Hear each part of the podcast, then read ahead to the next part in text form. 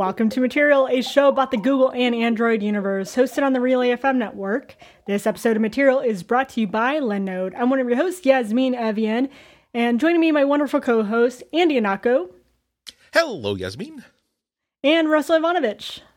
Hello, hello. Guys, I am so happy because our shirts are printing. They're currently in the printing process right now. Uh, every we exceeded our goal, so they did get printed, and they should be arriving, depending on where you live, like within a couple weeks. So yeah, it's awesome. It was the world's least ambitious Kickstarter project ever. we were aiming for, I think, ten or fifteen yeah. shirts before we crossed the line. It was it was amazing, but we did we did get there, and I want to imagine that there's a dot matrix printer somewhere just printing these things out line by line. and then and then someone has to take it off of the ImageWriter printer and then iron it or borrow their mom's iron to put it onto a Hanes eight pack white yes. t-shirt. And then the Relay FM shipping guy is somewhere there. He's packing these into boxes, surely. Licking stamps, and then after 18 of them, someone says, hey, you know, you can just like dampen a sponge and then just like wipe the stamp just on the sponge. Oh, like oh, I would like, have saved ah. my tongue. And then another one says, "Yeah, these are these are peel and stick stamps because it's 2016. It's not 2002. What are you bothering with?"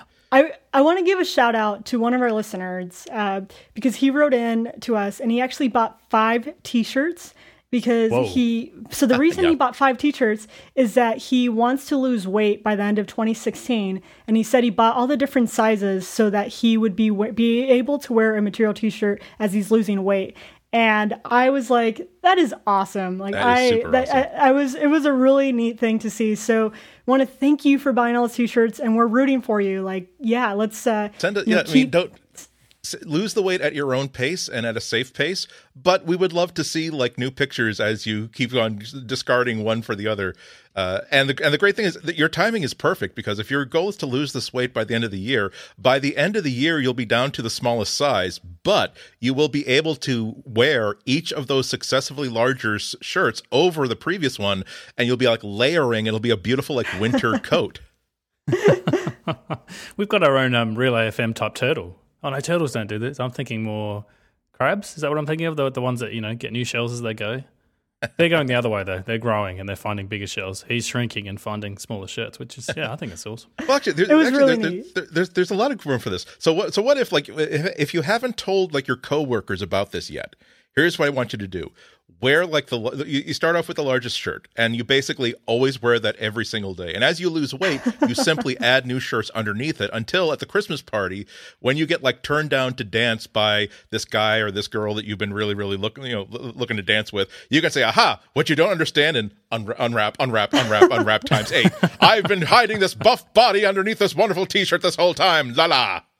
You could be dancing with this those ab mark those abs aren't even magic marker. They're real. It's too late. You've blown your chances now.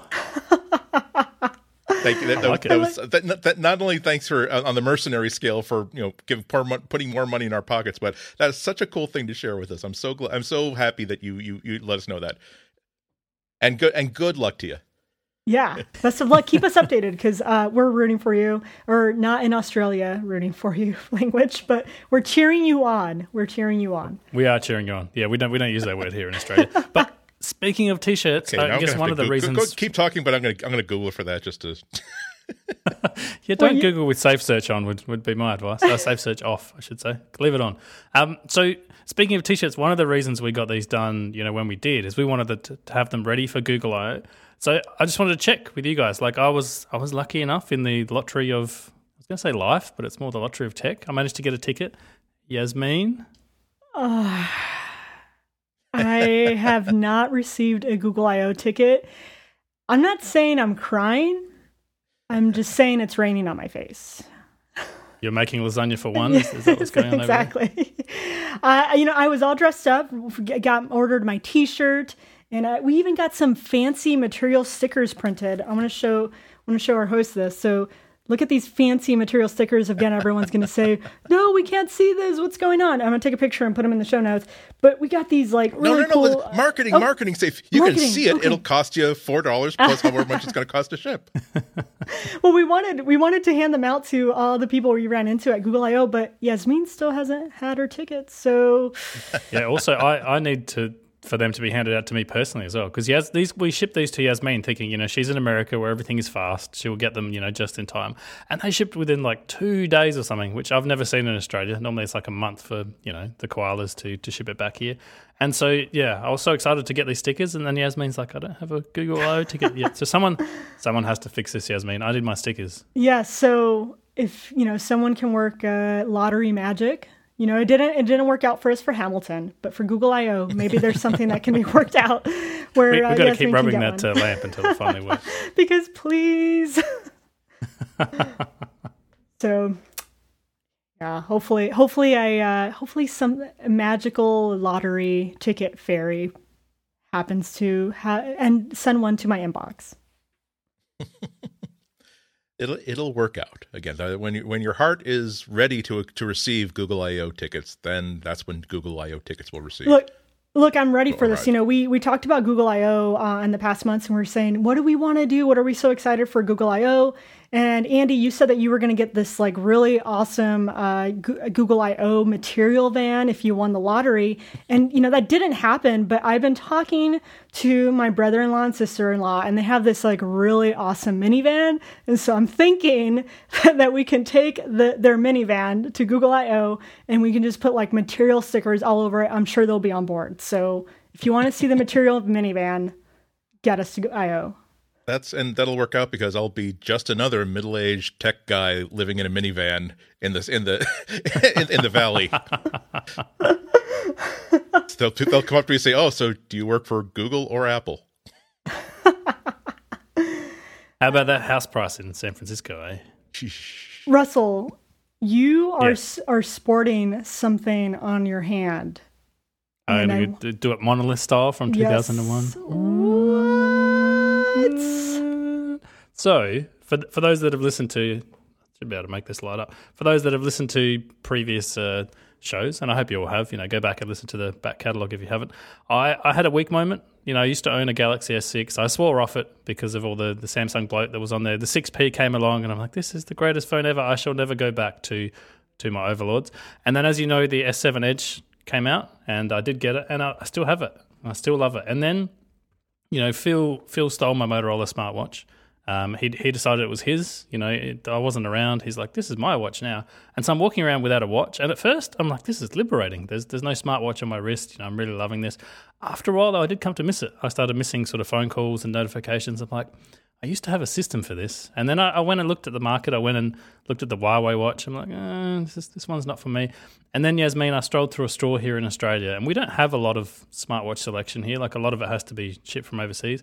And I saw the Samsung Gear S2 Classic, and I'm like, oh, this watch looks amazing. And they had it all set up, you know, with these demo units that you could play with. And I'm flicking the the bezel thing. I'm like, this is a really nice interaction. You know, it's very smooth. It's very fluid. Rotating, There's no the rotating crown. Yeah, the the rotating crown that they've got on the the classic one. Um, I think the the other model has like a, a touch sensitive area that doesn't rotate. You you rotate your finger instead. But the interaction model was just so nice, and you know, it's just such such a nice watch. It's it's very small. It's not not a huge thing on your wrist like uh, Yasmin's watch that, that we'll stop mentioning. But I, I, really liked it, and I'm like, you know what? These guys have a return policy. You know that there is a thing that if you don't like it, you can bring it back. I'm like, I might, I might just see what it's like. And I've been wearing it um, since Thursday, and I'm, I don't know if I'm ashamed to say or I'm proud to say, but I love this watch. I think it's, it's honestly the best smartwatch that I've worn. You know, I've had a lot of Android wears. I've had the Apple Watch. This one seems to nail it. And I, I know the the criticism that it has from a lot of people is it's not it doesn't run Android Wear. It runs, I think, Tizen and it's got Samsung's own sort of stuff on there. And there's not, honestly, not a lot of apps available for it. But what I found is I've been wearing a smartwatch now for, wow, ever since they gave them out at I/O, you know, a few years ago. And I find I don't really use the apps on there. And I'm like, this has everything I need. It's got the step tracking, it's got the fitness stuff, it's got uh, notification support.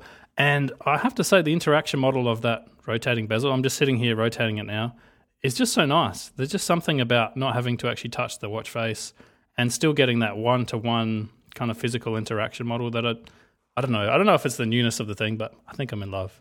Do, now, did you do because it has the ability to do standalone um, like 3G, 4G network connectivity? Have you set that up, or is it just connected from your phone right now? Uh, it it does. we'll cut that. Well, I'm looking at their product page right now, and and I see that. But um, so that's actually interesting. That that'll be interesting to know if you do set that up. If you can find a hmm. carrier that does it. I don't. But I don't know if my model has that. I mean, there's no obvious okay. place to put a SIM card unless it's one of those those built in or something type things. But I mean, the, it does have the same thing as Android, where it's got the Wi-Fi connectivity, where even if it's disconnected from your watch, it can still um, you know, ping the network, which is nice. But I found the the screen is really nice. I mean, the battery life has been really good. It easily gets you know two days, if not three days, with the the screen off. Now, have you used the voice calling via the watch?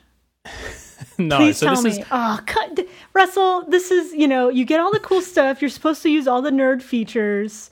You know, so I've seen, I've seen, I've, I've seen my wife do this. She has an Apple Watch, and she has called people from the watch, and I, I do like the Dick Tracy novelty of it, but I actually don't call people. I'd be lucky to call like one person a month, and maybe like one one person a week will call me, and that's my mum. Hi, mum, if you're listening. Like, it's very nice to get your phone call every week, but I don't use it for calls. So the other big downside is obviously there's no Hangouts app for this. So Google has not made a, a Tizen app, so I can't actually respond to Hangouts messages. I, I can respond to SMS. You know, no worries. You've got again with the bezel, you can choose different emoji, you can choose different um, you know built-in responses, but you can't. If you try and respond to a Hangouts message, it's just like I'm going to open this on your phone. You're like, oh, I guess mm-hmm. I guess that's the best you can do.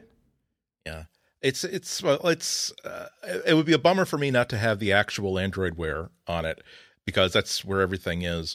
But one of the things that really uh, was illuminating for me wearing the, the Apple Watch for several months was that it really it turned me around into realizing that all a, a smartwatch has to be is a cool watch in order to be a good product that it doesn't really uh, given that there are people who spend $300 for watches that do nothing but tell the time and, and, the calendar if it does that plus it does extra features that you find valuable and you keep coming back to that's really all that matters. I, I have to admit that i haven't really been looking at uh, the tizen based uh, samsung android wear excuse me wearables for that reason.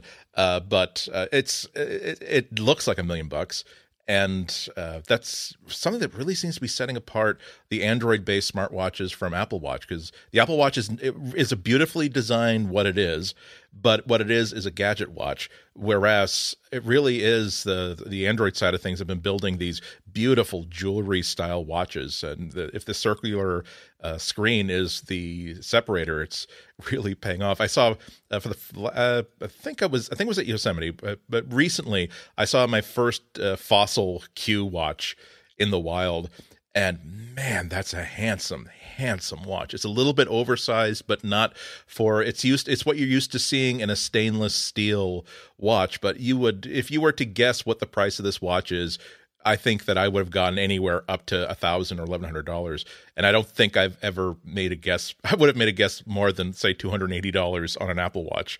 Uh, it really is. I mean, it's it's uh, it's got me a little bit tempted. Uh, I'm, I'm, still loving my uh, my uh, my Moto uh, 360 Generation Two, but you know, if I get the itch to buy another one, it's I'm, I'm hoping I'm hoping that Moto will finally get rid of the flat tire. I don't regard it as a big deal, but it'd be really cool to have one of these fancy big boy watches that's stainless steel and and people think you own a speedboat when they see something like that on your wrist, that sort of thing. Yeah, I mean the the other thing I really like about this is the same is true of Android, where that each manufacturer makes its own watch faces, and I've only ever been happy with the Motorola ones. Like, yeah. I personally find the LG ones like really gaudy. It's very like skeuomorphic sort of detailed design on a on a watch face that's just not like the resolution isn't there to do it. But I have to say, I'm really happy with Samsung's ones as well. All their built-in watch faces. I mean, the one the one that's in there by default is just it's really nice. You know, you don't see the jagged lines as the uh, the things move around. There's animations. The hands move smoothly. And I have I have a few things to convince you as well, Yasmin. It has NFC built in. Yeah. OLED screen. We know oh how you love gosh. the OLED screen. I'm tempted. I'm tempted, but I don't want to get a Samsung phone. So yeah. no, so you don't. Wait. It doesn't. Uh, it works with more than just the the Samsung phone as well. Oh, okay. But uh, are like what? Do you know what's restricted? So as far as I know, you download the I think it's called the Samsung Gear app, and you can do it on Android, any Android phone that's 4.4 and above. I don't. I haven't researched it enough to know if there's some limitations. You know, you get some extra things on the Samsung phone maybe that you don't on Android, but nothing I've used it for so far. You know, I can't think of any technical reasons why that that wouldn't work on on any phone. Yeah, because I was uh, when I got the Asus Zenwatch and I got like the first generation, which is just ginormous. One of the things that I love seeing the product videos were like, oh, you know, set up like a, a like a list reminder of like your day and have and integrated with like a calendar and your agenda and all those things.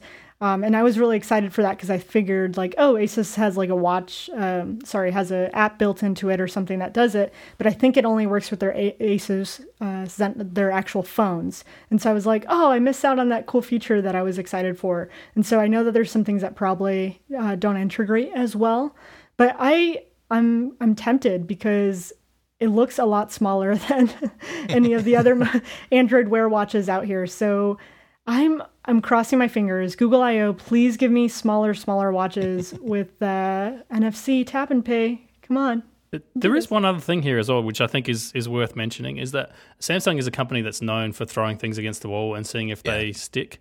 And I'm starting to wonder if they've thrown enough things against the wall that I actually now actually know exactly what sticks. Like the the S7 Edge is an amazing phone. Like the hardware, it feels like they've nailed everything, like the battery life, the camera, the screen, uh, the design. This watch feels the same way. Like there's nothing in here that I look at it and I'm like, oh, why the heck is that there? It feels like a gimmick. Like right down to, I, I honestly, like I said, I thought the rotating bezel thing was was going to be a gimmick, but I prefer it to the digital crown. I prefer it to, you know, other interaction methods that I've seen. So it's it's interesting. I want to ask you about that. So how hot is it in Australia right now? Is it summer? Uh, well, yeah, it's it's summer here, yeah. so it, it has been quite hot over the weekend. So, so even when you're sweating in it, does it get does the digital crown get excuse me? Does the bezel start to get all gummy and uh, stop to move stop moving smoothly? That was one of the problems that I was having with uh, Apple Watch, where on a hot day, that buttery smooth roll that you get in winter when you're not sweating turns into a little bit of force, a little bit of force, and then okay, there it goes. Now it's ruined. no, and the difference is, is here. This has a like an actual physical click for every step. So every time you switch mm. to another interface, it's an actual click, click, click, and it's not something that they simulate. It's actually it's the bezel, you know, clicking into those positions. It's very much. I guess the two ways I describe it, so you see which one of those hits you best, is one, I don't know if you remember those Logitech mice that used to have yeah. the setting that you could make the wheel click. It feels very much like that. Or I guess if you want to think of, you know, traditional watch vocabulary, it's just uh, the diver's watches used to get where you could rotate the frame. It's not quite as stiff as that. Like it's a lot more freely um, moving. But it, yeah, in the heat, it's fine. Um, today is quite cold, coincidentally, and it's it's been fine in that as well. I got I got one last important question for you though. It's un, an unusually uh, pertinent one because you're not just a happy consumer of this device. You are also a, a, part of a development team that has created one of the nicest Android Wear apps that's out there. You made a version of Pocket Casts that works so well with Android Wear that it is one of those apps that I show off to people when I show them why I'm using this instead of uh, instead of Android. Excuse me, instead of uh, Apple Watch are you going to create a version of Pocket Casts that will work on Tizen that will work with this watch? That's because that's what that's what I'm afraid of. That it'll be a box of great features that are there when I open the box, but it won't. It won't give me that nice surprise that I get where suddenly Pocket Cast went up. Oh wow, Pocket Cast now has this. Oh wonderful! Now this watch does things I didn't do when I first took it out of the box.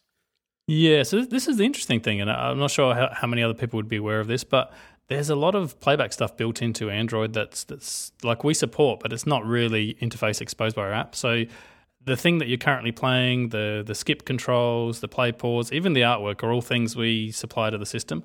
And they're all things that appear already, like on this watch. So I, I get a nice little playback screen that tells me what I'm playing in Pocket Cast. I'm looking at it right now. Um, it's got volume controls, it's got play pause, it's got skip. Um, the the one thing that's missing is the browse functionality that, that, that you get on Android Wear. So it, you get a lot of stuff for free. And I, I, guess that's the reason initially you're probably not going to make an app. Like if you look at the amount of customization we've done on Android Wear outside of that system stuff, it's not a lot. You know, we support that browse thing that's built into to Android Wear as well, where you can browse through uh, you know all your things. So literally the only custom thing we've done is made an up next list that I think you can launch, you know, separately and you can look through it and you can you can tap on something. So probably initially, you know, this this is good enough. What, but can you think of something that would be better than good enough? Like, what if there is something you want to be better and better and better at, or better, better, better to do? Yeah, that would be interesting. And what if I needed a way to to pay for this purchase? What if I didn't want to take it back, you know, within the the return period? What if I actually wanted to keep it? You know, if there was a way to do that, I think that would be amazing. And coincidentally, something just popped up on my screen here that the sponsor for this show is Linode. So this episode is brought to you by Linode. Uh, Linode is a combination of high performance SSD Linux servers. They're spread across eight data centers around the world, which makes Linode a fantastic solution for your server infrastructure. You can get servers up and running in less than a minute. You know, they've got a really nice admin area. You just go click, click, click. This is the stuff that I want. Boom. Plans start at $10 a month and they only charge you for what you use. So if halfway through the month you're like, oh, I don't need it for the rest of the month, you can power it down and you know, you'll only pay half that. You can choose your, uh, your resources, your Linux distro, uh, where you want your node, you know, to be located in any one of those eight data centers. And it's it's really easy to to get up and running. And some of the reasons you might want to choose Linode, you've got industry leading native SSD storage, you know, really fast uh, disks, super important. You've got powerful Intel E5 processors, which is the fastest ones you can get in the cloud market, and you've got access to a 40 gigabit, you know, network with multiple levels of redundancy. So you're it's a proper, you know, virtual private server sitting in a data center with all the connectivity that that comes with that.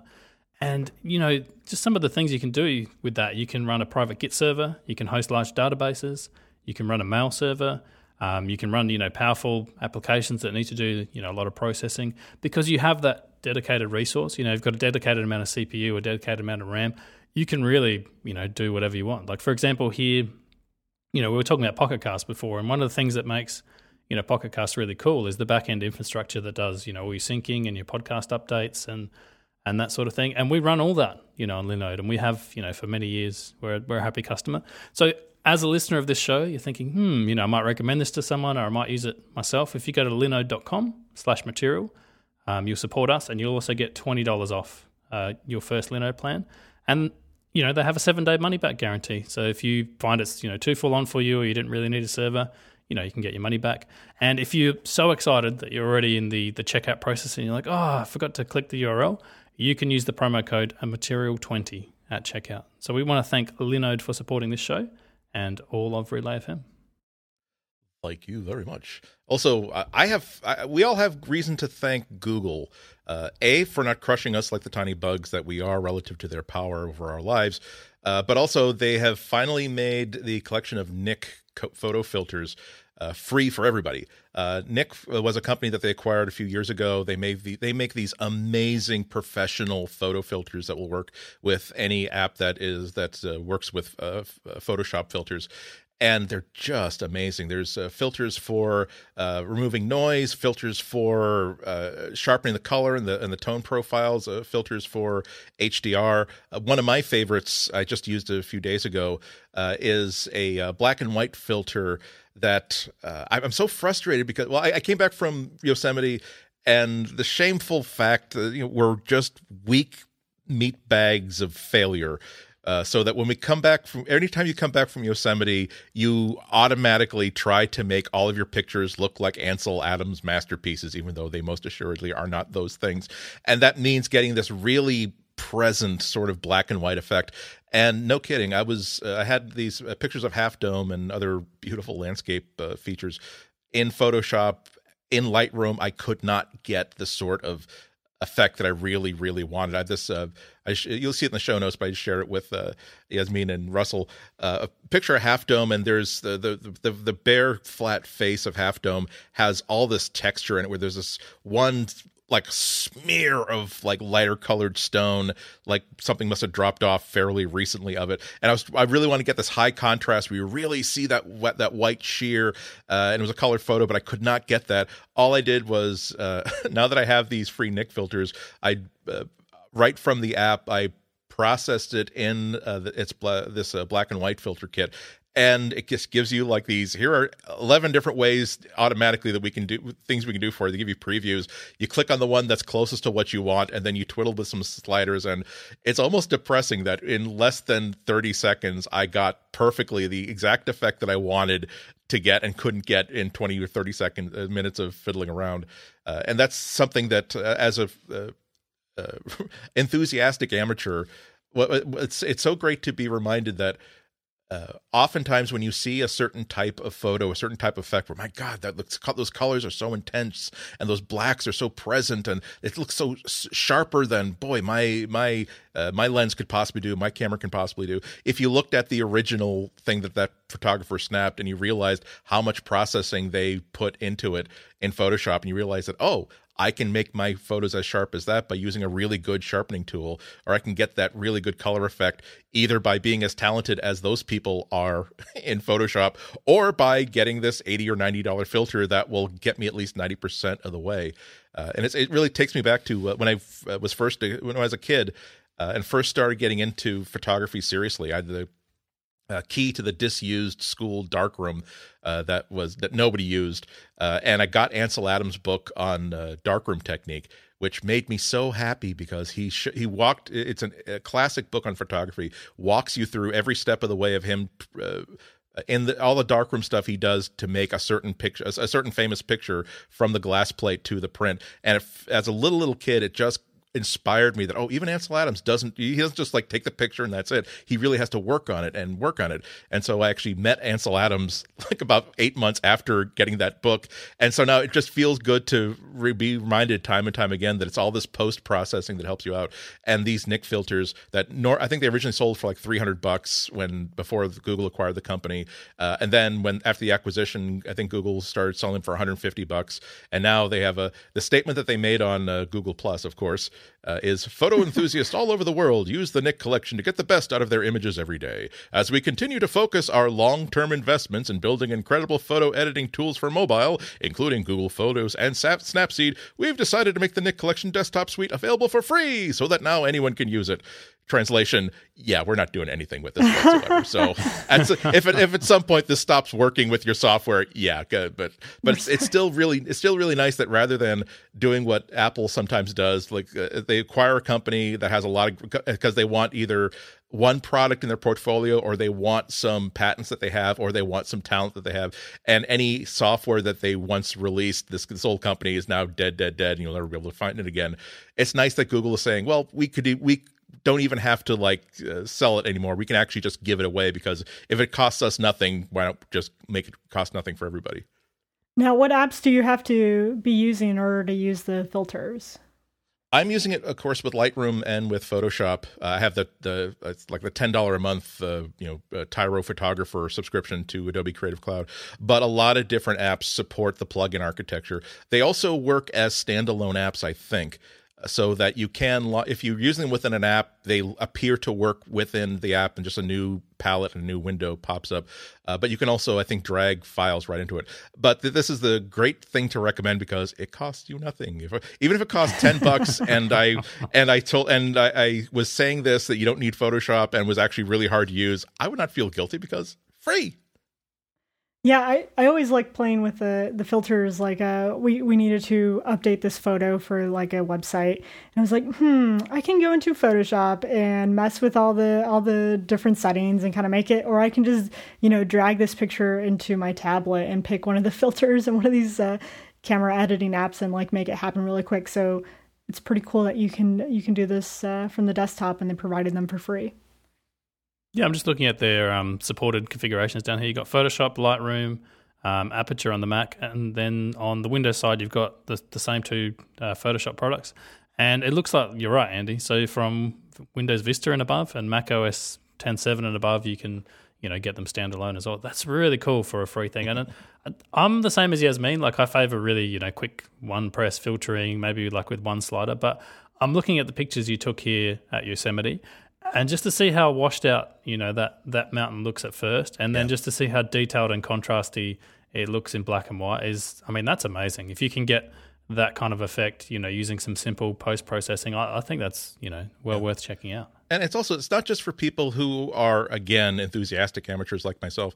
Uh, I love how these sorts of tools are the great equalizer for just about every camera phone that exists that uh, the next my I love the pictures that my Nexus 5X takes. I wish it took photos as well as a new Samsung or as well as an iPhone did, but I wasn't willing to spend the extra $300 and also get lose the features that I liked about this phone. But with a little bit of post processing, I can remove the low light noise that uh, that uh, is in my 5x shots. I can sharpen it. I can give give it the uh, external the extra tone uh, that is missing from my iPhone type shots. And it really comes down to okay, I suppose if you were to obsessively put this uh, this uh, post processed photo next to something that this new Samsung would have shot, you can still say that it's not quite as good, but it's alone it's well up there. Uh, and honestly, some, even if this even if this package cost hundred bucks, I think a lot of people who are disappointed with their current camera phones would rather be happier buying a hundred dollar package of add-on software for their photo uh, library than buying another six hundred or seven hundred dollar phone that they maybe don't need yet. Yeah, I've, I've definitely sort of felt the same for a while. Um, I, I always find it interesting. You know, my brother and um, his wife they go on holidays, and they they never used to have a very good camera, and they take all these photos, and you see the originals, and you're like, yeah, you can tell, you know, washed out, you know, the colors all wrong, the sky's funny, but then, um, you know, his wife will sit down and do the post processing to it, and the photos that come out the other end and go to up to you know Facebook and Instagram just look absolutely amazing. And you're just staring at it. You're like, Did, is that really the source photo that, that led to this? Like the amount of things you can do uh, you know, in, in post is yeah, it's it's truly amazing. So we'll we'll put a link to this in the show notes. You should definitely you know check it out. Speaking of things floating around, Android N. Someone, yeah. See, you you like my transition there. You like my transition. You're laughing at it. There's a, been a cool update for Android N. Is now that you can have free floating freeform windows on Android and the developer preview. So what this means is, you know, like uh, on your desktop, you have all these different windows. Like currently right now, I'm recording and I have, you know, like my Slack app open and I have like my Skype open and like my browser with the show notes and they're all kind of floating around and I can arrange them whatever way they want. And I can have them on top of each other, you know, or on side by side or whatever I want to do. So before the with the Android N, they had the split screen, so you can only put two apps side by side or you know like on top of each other. But now there is the ability to do freeform window, which is pretty exciting because I could see how this could be really really useful for something like the Pixel C that's running Android, but it it's pretty big and it functions a bit kind of like a laptop, except it's touchscreen. So I'm pretty excited to see the, the kind of the developments of uh, what this means and what what I guess what is to happen, uh, like where Android and Chrome OS kind of are mer- not merging, but you are it's going to be a little bit harder to tell them apart. I mean, it's going to be running Android, but it's going to function, be able to function almost like a laptop would. I think it's it's really interesting to see the way Google rolled this out. Like it, they they haven't hidden it. They said, "Hey, look, manufacturers, there's this um, you know floating window setting in here. There's no way to enable this as a user, but if you're an, a manufacturer, you know, making your own custom version, or if you're a hacker that you know makes your own custom ROMs or whatever, you can turn this on. And I wonder if they want the manufacturers to do the initial experimentation, like you know, put this on a laptop, put this on a tablet, you know, add a few things, see see how the interaction model is, you know, see how it works, so that you know that experimentation, you know, can be done for them, and then maybe down the track they'll actually adopt that into the you know the formal version of Android. So you'll get the Pixel C2 or whatever fancy name you know they have for it, and you know suddenly you'll have multi-window support. And I think the cool thing about this is that Android, I think for a long time has supported it mouse and keyboard as well. So you yeah. could potentially you know plug in plug in a mouse and keyboard. Think I guess laptop or or fancy tablet into um, an Android device, and suddenly you're dragging windows around and you know you're closing them, you're moving them. That's one of the things that first impressed the heck out of me with Material that um, the first time that I had, I think it was even uh, uh, just a, just a phone, not even a tablet, and I plugged in a keyboard, plugged in a mouse, and realized that even with without split screen view, even without overlapping windows, it really does respond like it's it was designed with a mouse in mind.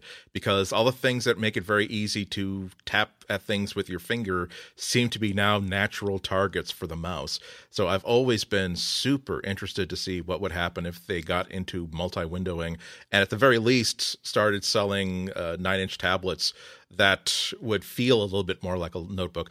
I'm not sure how I would react to the idea of a full-on Android notebook, though. This it looks like this is def this uh, new multi-windowing system is definitely enabling, uh, encouraging someone to come up with that idea. And there are no shortage of OEMs that are making really cheap, like ARM-based notebooks that do nothing right now, but are seem to be just waiting to have Android installed in it. So I, I'm not sure how much I would be willing to. I think I think it would really have to be like a uh, like a three hundred dollar maybe three hundred fifty dollar price point before I would start to get swayed away from the four hundred dollar and five hundred dollar Windows 10 uh, notebooks.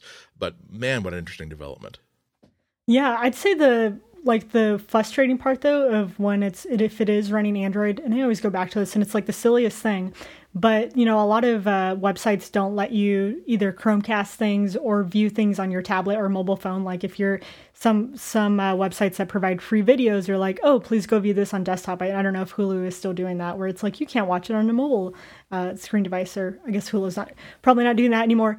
Um, but that's always kind of the frustrating part because I think it's some form of uh, restrictions with like what what they have access to in terms of legally. Like oh we licensing. can't we can licensing yes. Yeah, so you can play it on your computer but you can't play it on your mobile device. And so for me that would be like a huge drawback because i'm like i just want something that i can use to uh, chromecast some links or something on there. But um if there was a way around that i would be totally interested in an android um tab or sorry android laptop yeah, I mean the other the interesting thing is you look at how many apps are available for the Chromecast, uh, Chromecast, the Chromebook, the Chrome OS, and you look at how many apps are available for Android. And I know it's not directly comparable. Like I know some Android apps are really meant to run on your phone and don't make much sense on a on a tablet. But there's a huge selection of of apps that you could potentially load in these windows and actually get you know use out of Spotify, you know, Pocket Cast, Google Maps, like a whole bunch of other things that would just would just work presumably. I mean, they might not feel native to the desktop, but you know, you could click them, you could drag them, you could you know interact with them. I'm a little bit surprised though that they're going straight to overlapping. There's there's nothing between split screen view where you can have two different apps side by side, and in the developer notes they're recommending that for phones and for smaller mobile devices, uh, and this uh, overlapping Windows thing because uh, I love on my iPad Pro and even on my smaller iPads the ability that I can I can uh, split the screen into multiple application areas, but I don't have to get all fiddly with oh boy that now that part of that window is covering up that part of that under, other window.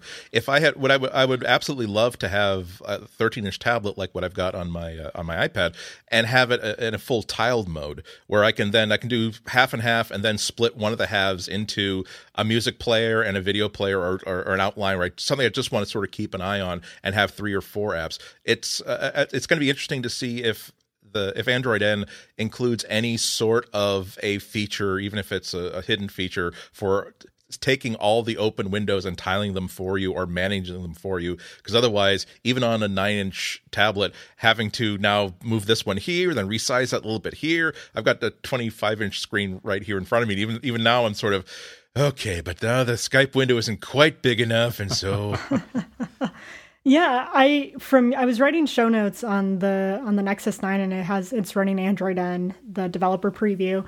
And I was uh, had the outline on one side and then I had uh, a markdown uh, editor on the other side because I was writing the show notes. And and if and as I was going through that, I was like, man, I really wish there was a way to kind of swipe up or have some form of gesture where I could open up a different screen.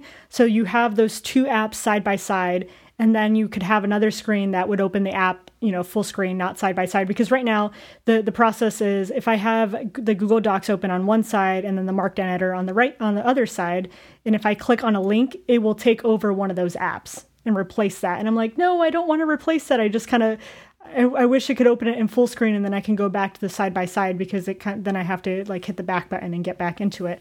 So I think it would be really cool if you could have some form of like multiple screens that you can kind of uh, slide through. And I, I was trying to think through the interactions because I was like, that would be really neat, but I'm figuring like that would be actually pretty hard on on a tablet or on your phone.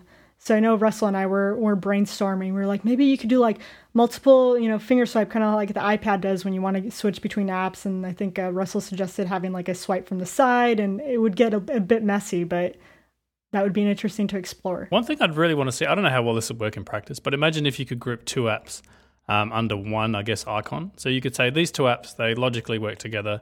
Um, I want you to launch like OS, I want you to launch them together, and I want you to remember where I had the split.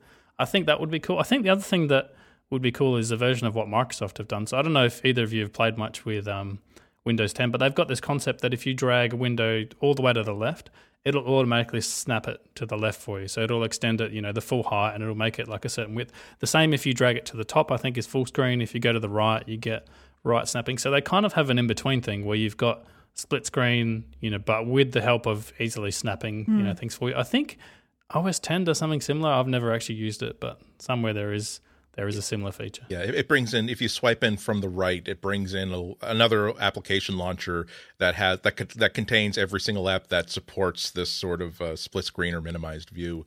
Uh, it's it's keen to see how now now we've got uh, all three of the bears here you know, Papa Bear, Mama Bear, and Baby Bear, where you've got the Papa Bear in the form of Windows 10, which is we're going to run our, we're going to create our same desktop operating system, but we're going to make give it so much agility that it'll work fine on a tablet or even a phone. You got Baby Bear, which is Apple's iOS, saying that no, this is a mobile OS, just nothing but mobile. It's mobile, mobile, mobile. We're only going to put it on mobile devices, but we're going to give it enough power that you can actually use it as a laptop, rela- uh, as a desktop re- replacement in certain circumstances.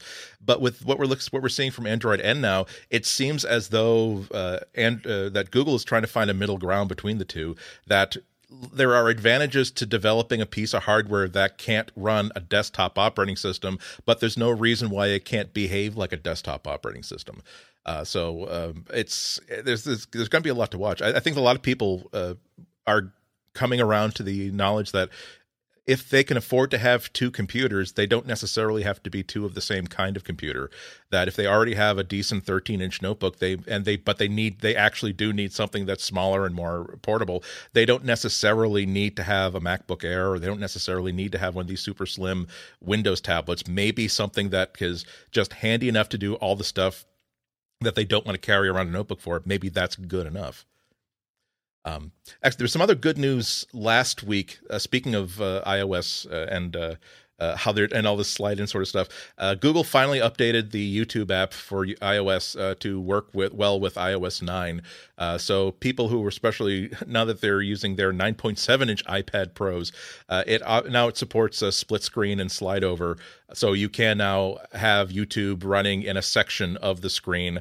the surpri- it's one surprising thing though is that the most natural feature in the world, picture in picture, and it's not supporting it the way that the standard app does. I think that the excuse me, the standard uh, OS iOS 9 does. I think that it will work within the bounds of the actual uh, app directly, but it seems odd that they wouldn't just simply say we're going to support this the standard way, so that every single uh, every single environment that would support picture in picture uh, actually supports that. Um, so it's it's good to see that Google is uh, completely completely committed to uh, iOS, certainly in a way that they're not committed to uh, to poor uh, poor Windows mobile devices.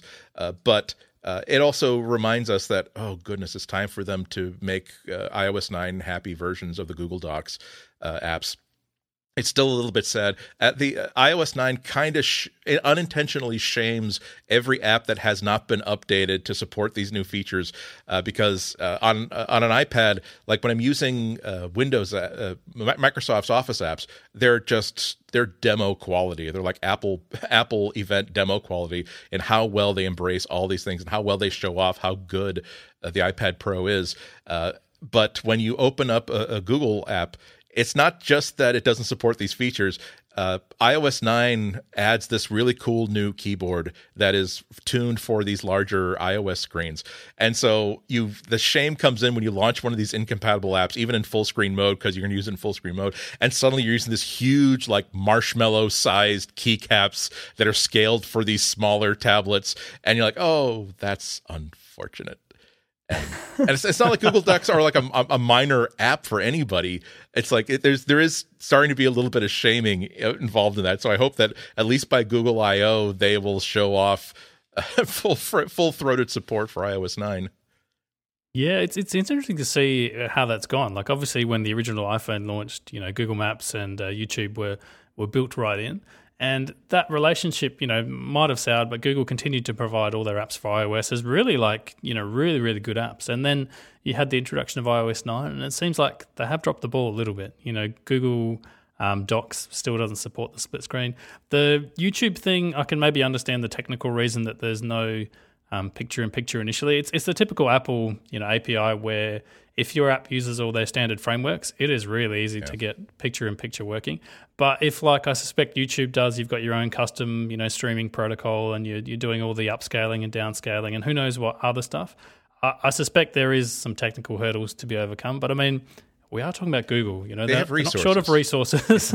if you need more developers, I'm sure they're available. It seems like you know, as Android's ramped up, and you know, all these other parts of Google are firing on all cylinders, it does seem like their iOS updates are, are lagging behind, you know, just a bit.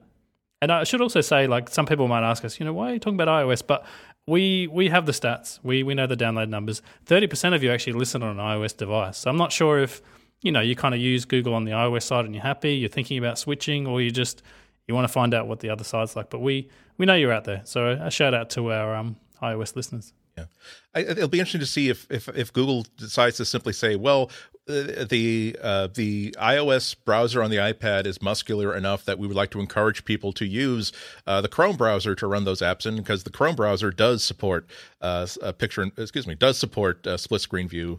Uh, that's how I normally browse the web.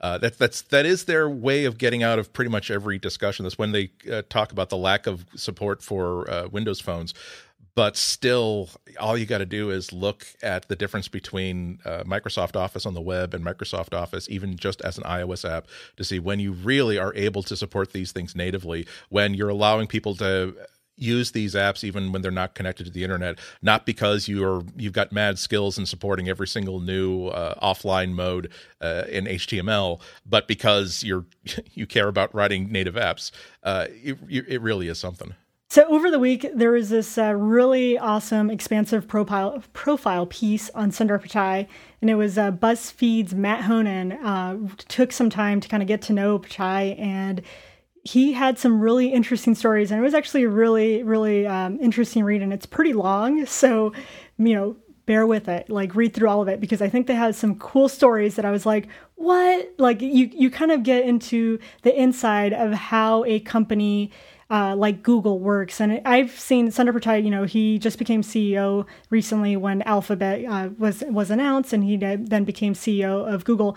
But he's been, if you if you follow Android or any really Google news like prior to this, you know him because he's he was kind of the face of the Google I/O. He's the one that gives the keynote, and he really goes in there um, and shares some stuff. So like he's not really someone that you don't know if you are in the Android uh, space. But if you're not, he's probably like, who is this guy? Surprise. Um, and so it was interesting reading the, the long piece because it was saying that he was at CES and he was actually just walking around and he didn't have his like he flipped his name tag around so you couldn't see his name and he was just walking around and like no one recognized him where if you would have seen someone like uh, tim cook you know, you you're you know Mark Zuckerberg, you would have said, "Oh my gosh, like that's the CEO of Apple or CEO of Facebook." Like I'm, you know, everyone just crowds him. Or, but for Sundar, that wasn't the case. So it was really really interesting. And there was even a, a piece in there where it says uh, he was looking at uh, like all this connected and smart home things, and he went up to the Samsung booth, and it was about the smart refrigerator, and the woman um, is uh, i guess do, doing the presentation and actually flips his name tag around and sees his name but doesn't even recognize him and was just like hey and you like what questions do you have and i'm like oh my gosh you know talking to the ceo of google like in your samsung company um, i you know I, I i myself would probably kind of like freaked out like oh my gosh sundar you know because um, he's a. I think cool I'll pick person. up a few empty boxes at Office Max on the way back to the office. I have a feeling I'm going to need them. Uh, I mean, one of the things I found fascinating about this interview, I mean, you do have to prefix it with the fact that, yes, you know, he had a, a reporter ride with him in all these different places. And yes, they're going to set up, you know, opportunities that, you know, shine the best light possible on Google. And But I think it felt like Matt Honan spent enough time with Sundar that he could actually get a feeling for what he's like. I think there's only you know so much PR you can do and so many things you can do. If you spend enough time with someone, I, I feel like you'll still kind of you know you'll get through. And I, thought some of the the stories in here were were interesting that I hadn't even heard before. So. Um, one of them was about you know Sundar's history, you know where he grew up. It says the CEO of this American colossus grew up in a two-room house in Chennai, where he and his brother slept on the living room floor. Is the quote from Sundar. He says, "My parents sacrificed a lot, and education was all, always a priority." He says, I felt fortunate about the opportunities I had, so I never felt it was it was modest because they were determined to give me access to education, you know, whatever it took. And I, I think, you know, that that is one of those stories that's really interesting. When you see someone, you know, go from, you know, this small sort of humble beginning where his parents were like, you know, you need to get educated, you need to get a degree. He even says later in the article, I thought it was really cute that his dad's still upset with him that he didn't end up finishing, you know, this degree that he em- embarked on. He's like, you should have finished that first. You know, You're I'm like, Dad, I'm CEO of Google. Google. yeah, there was some really uh, just interesting pieces of kind of like things that I didn't know Google was doing. And one of the stories that really kind of uh, touched me was he's really uh, passionate about bringing women online. And so, and there's a program in Google called Internet Saathi. I'm, I'm, pro, I'm butchering that name. Um, but what it does is employs women to ride bikes out to remote and rural vill- villages with Android phones and tablets, and then they teach other women how to use those devices. And then Google, and then it says like Google is planning to hit 300,000 villages across India in, in this way by the end of 2018. And one of the things that he said is most women in rural India assume the internet is not for them. They think it's like for, for their husbands or sons or whatever. It's not for them. So like there is this uh, initiative that Google is bringing the world's information to everybody, including women who feel like the internet is not for them. And so it was uh it was cool because I've never heard of that. I don't know if you guys have heard of that program. This is the first time I've heard of that. No, I mean I do know that Google's pushed into like India and Brazil and countries like that in a big way. You know, they had the whole initiative of you know cheap phones and you know stock operating system, and I, I think these days they're even trying to they're trying to not debloat, but they're trying to make sure that you know apps they release use the minimal mm-hmm. amount of data possible because you know sometimes the connections um, in some of these rural places are not great. So I definitely knew that that was a focus, but I guess I always just assumed that was a, a business thing. You know, they Google, they need to expand. There's over a billion people, you know, in places like India. That's the kind of market you want to get into. I, I guess I never thought about the personal side that you know Sundar Pichai actually grew up there and he's familiar with the environment, and you know he probably feels like he wants to to help out. It really does make you think about how um, you think about the generation of CEOs that are being developed right now. Uh, uh, let's say American kids who always had a, uh, already had always had an iPhone class phone that always had high LTE speed connection to the internet. Their laptop was always an Intel Core i7 based machine running the latest operating system, and they upgraded phones and laptops every couple of years. They go to university uh, that has university grade access uh, to the internet, and you compare that to somebody in any part of the world who grew up where internet access was really really hard and you had very few resources to deal with and what you, you kept cursing that so much data had to flow in order to make this sort of happen or that so much useless things were happening in this code and even culturally where you are you appreciate the fact that not everybody I'm I'm one of only 7 people uh, demographically that gets to even have access to technology. And I, would put to you that that second person when the, you make them a CEO they are more aware uh, they're they're aware of a different set of problems that the first group is going to be uh, they're not the sort of company that's going to focus on. Again, I, I love Apple, I really do, but they're not this. That that guy is not going to grow up to create a company that the cheapest phone that they make is four hundred dollars, and guys like me are getting all excited. Oh my God, Apple's making a four hundred dollar brand new phone. That's amazing. they they have a laptop that costs only nine hundred dollars. Uh, so it's it's it's so great to see that uh, one of the reasons why Google is thriving so so much is that they're solving the problems that no other company is trying to solve, and that's also true of Apple. It's also true of Samsung to a lesser degree.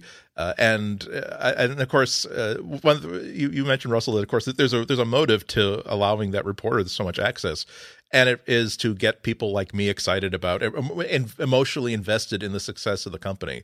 Uh, so I'm I'm aware of that, but nonetheless, uh, uh, I, I have always thought that uh, supporting areas of the world that have zero internet or have at best kilobit internet has been as much altruism as business. Just like when apple talks about protecting user privacy that's not just a business plan that's also something that they if you reach this level in the company this is one of the core values that you as an executive uh, hold.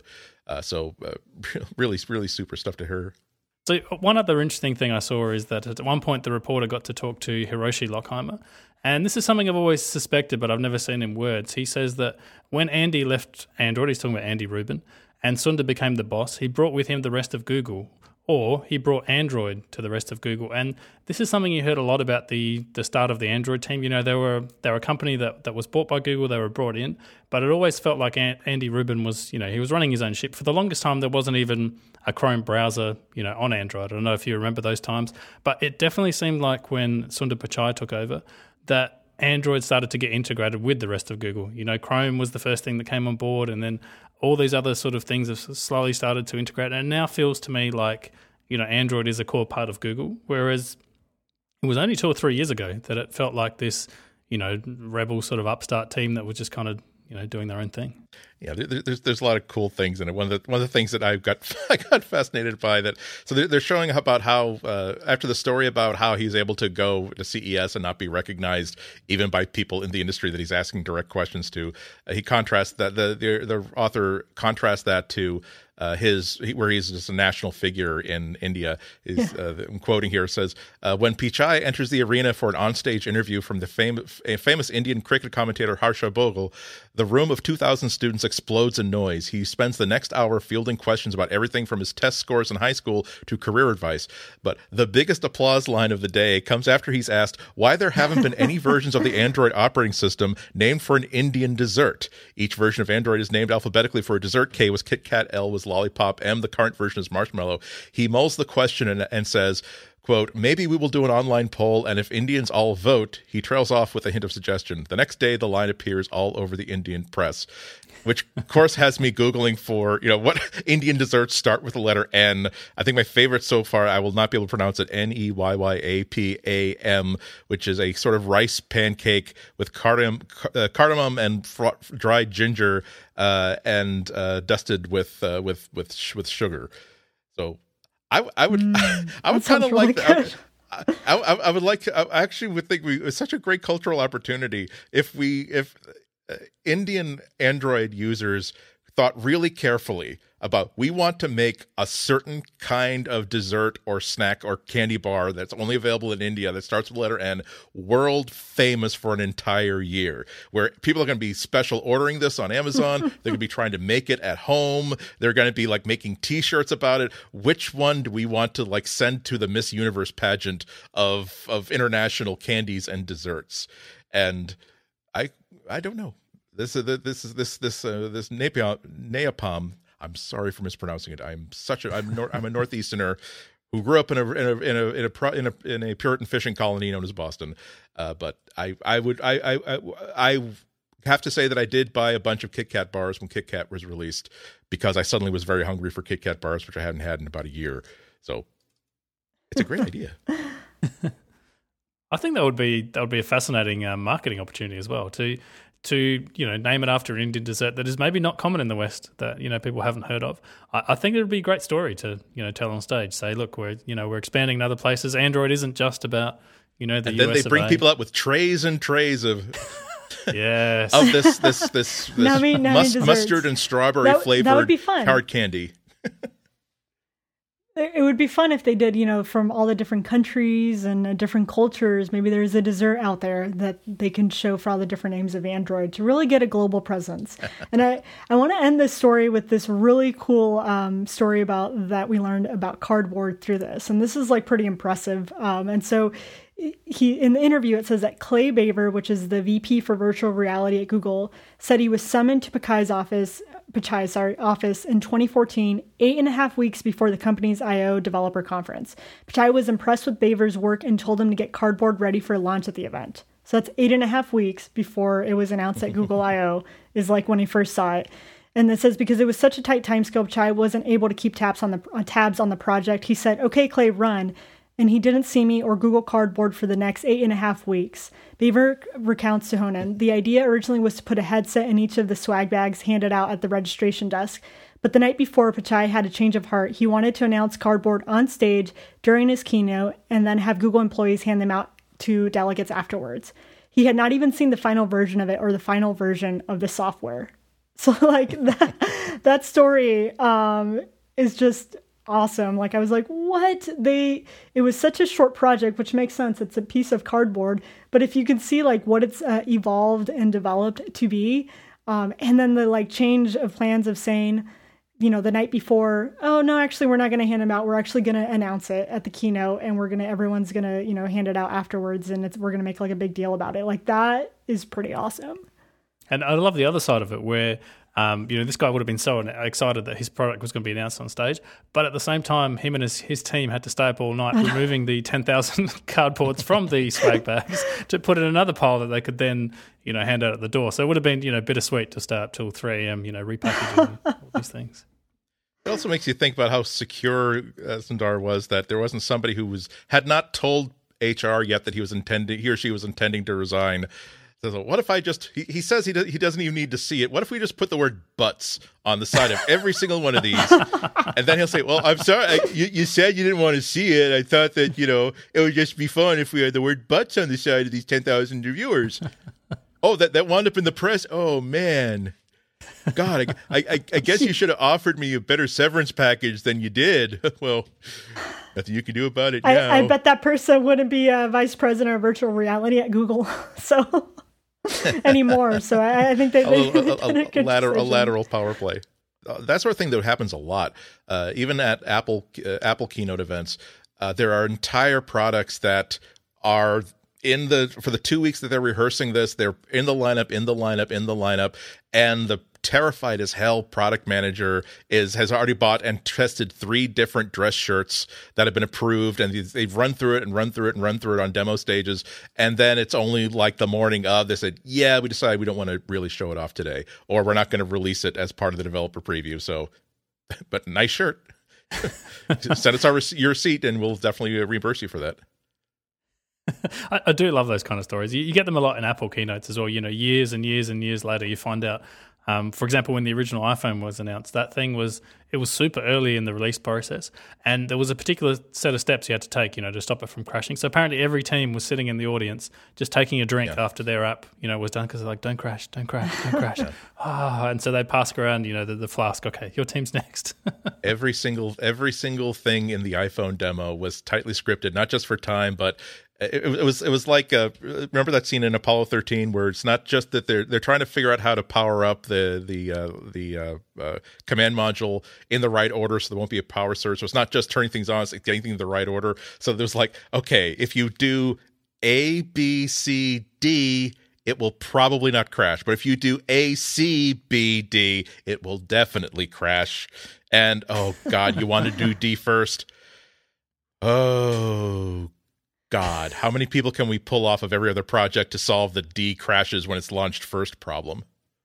And anything anything involving a radio was incredibly sketchy, which honestly just fills you with double uh, sympathetic nausea when you realize that he tried to make a real live phone call to an actual phone number during the demo, and nobody who was in the know was really sure that it wouldn't crash. You know, it, it, makes you think what what things are put in last minute at the keynote. I remember last year um, at Google I/O, they didn't like hand out. Usually, they hand out something like a goodie bag, and people are like, "Man, I, I think they handed up the updated uh, cardboard um, version, but that but that was like it. And then we all got an email afterwards, if you were at the conference, saying, "Hey, pick up your free Nexus 9." Um, and I think maybe that was an afterthought. Like, man, people are we're seeing on Twitter, people are like, "Really? We that's all we got from this conference?" Because they're expected, everyone's expecting to get some goodies. That they were all like, "Okay, we got to get these uh, tablets out there. Hey, go pick them up in the front registration." So I'm still convinced there was a warehouse somewhere, and they're like, know what? we have 5,000 of these on stock. They're, they're not going anywhere. But we built a really cool fort out of the boxes, and we'd have to take the fort apart. Our kids haven't seen it yet. I, I think that the last thing about this story that I think is worth mentioning is that the author definitely seems to have been, you know, trying to. He's been left with an impression that he keeps stating over and over again in this article, and it's Sundar Pichai. It could be worse. He seems to be saying. He's basically saying that you know, he's not a really zealous, you know, passionate, crush everyone type guy. He's also not, you know, the opposite. He's somewhere in between. So he's one of the these sort of new CEOs that, you know, he has opinions, but he's he's not super strong, you know, in one area or another. And he just seems to be kind of driving it down the middle. And I guess he's saying that for someone to be at the head of such a massive, massive company that has all your information, this is this is probably the right person. You know, you don't you don't potentially want like a Steve Jobs at, at the helm of Google. like you you want someone like like Sundar Pichai. Yeah, I I was really impressed with the piece, and so it was fun to get to know Sundar Pichai uh, a bit more. And hopefully, you will be able to get to meet Sundar Pichai at Google I/O 2016. Uh, they have announced Android Experiments Challenge, where they are encouraging people to experiment with Android in order for you to win a trip. And it's enter. You can enter now until April 13th, and you're you can you have to just submit an experiment and here, here are the things of what a like a quick Android experiment is. Uh, and it's a project that utilizes the unique capabilities of the Android platform in an innovative way. And here are some suggestions. They said creative uses of Android's newer distinctive features, projects that explore how we interact with our devices in a small or big way, unique visual aesthetics. So they're really kind of like, hey, just go have fun and mess with something and see what happens. One of the apps that they they they as an experiment is called Inkspace. And so this one allows you to draw in 3D. And I've actually been playing with this app and it is super, super fun. So you you get to draw and it's just like a black screen and then you're drawing and it's uh, you know the, the white is, is drawing around. And as you move your device around you're seeing different versions of your illustration. So whatever you're drawing you can see it in 3d so it's pretty fun to mess with. And yes there's probably not a whole i'm sure there is some uh, things that you could do with it for but for right now it's just fun and so i think they're really just encouraging people to experiment with android saying hey like what can you use? What can you do? Go have some fun um, and hey, if you if you are picked as as one of the people that did something really great, you get to go to Google I/O. And the three so it says three winners will win a trip to this year's Google I/O, and five runner-ups will get the new Nexus 6P. So hey, maybe you'll get a Nexus 6P if you don't get to go to I/O. But everyone, you should go submit, go go hack away, and explore some different things of Android. I wish you better luck in that contest than I had in the Hamilton, uh, any of the four Hamilton ticket lotteries I participated in. And so we want to thank everyone for listening. Russell, where can people find you? Uh, you can find me at Rusty Shelf on Twitter is the best place to go. And Andy, where can people connect with you? Uh, spell my last name on Twitter as Ihnatko, I H N A T K O, or go to my website, ihnatko.com. Actually, before, before we close, I just want to say that I've now I've continued to Google. I've changed my answer. Now I want it to be Android Narikol Laru, which is sort of like a sweetened coconut balls, made sugar, coconut, and condensed milk. Uh, they're specially Ooh. made for the Rongali Bihu Festival. They look like Dunkin' Munchkin donut holes that I could. I would have Those to look. delicious. they, they look like ones do as well. I, I, I would love to have an excuse so to like now. eat lots of those by saying that's part of research. Also, also, also, as, as round dusted as round dusted spheres, they be you know they have to like make a big fiberglass one of these uh, yes. with the with the Android droid holding it up for the campus. It'd be so easy to make. Yeah, in fact, it, I mean that's his that's his body right there. And if we have like any listeners who are currently in India or you know grew up in India, we'd we'd love to hear what your favorite and dessert is. We yes. we want to pick the best one. We want to try and call it early, you know, before D- dessert, does. dessert, or even a commercial candy bar that yeah, I've yeah. never heard of. Because actually, can, the can, the candy bars would be even better because we could probably special order those, and in a future episode, be tasting all these N named Indian. I, I, okay, I'm officially putting that on the schedule. That we're going to have a, a, It might not be, and I might not be all about this, but if you send us names of commercially available, we can get them on Amazon. If they're like international like food stores on the internet, we will order these and these uh, candies that start with the letter N, and we will do a taste test live. Maybe we'll, maybe that's that should be like our first live show. So you can see Ooh. us actually sampling all of these I, desserts yes. and candies that start with N. I, I'm all for, I'm all for that too. I'm yes, I'm re- my body is ready. Come on. and I'm at Yasmine Evjen on Twitter, and you can find us on the web at, at Material Podcast on Twitter, and also on our website at relay.fm forward slash material. And you can find us an email, send us some feedback at materialpodcast at gmail.com. Uh, but send us the the India um, treat Indian treats on Twitter so that we can like repost and maybe other people can vote on it and see wh- which ones are their favorites. We'd love to get that out there. Until next time, stay in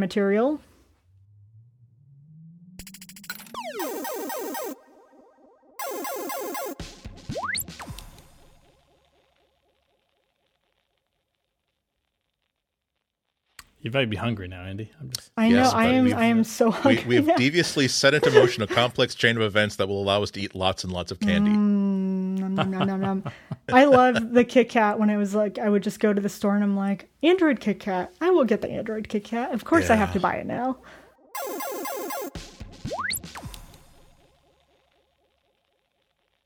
Welcome to Material, a show about the Google and Android universe, hosted on the Relay FM network. I'm one of your hosts. Uh, this show is brought to you. Hello, this show is brought to you. Nice to meet you, host. May I call you this? Or are we going to be formal? I'm sorry. Yeah. I always forget your sponsor. Ah, I just, gosh, right now.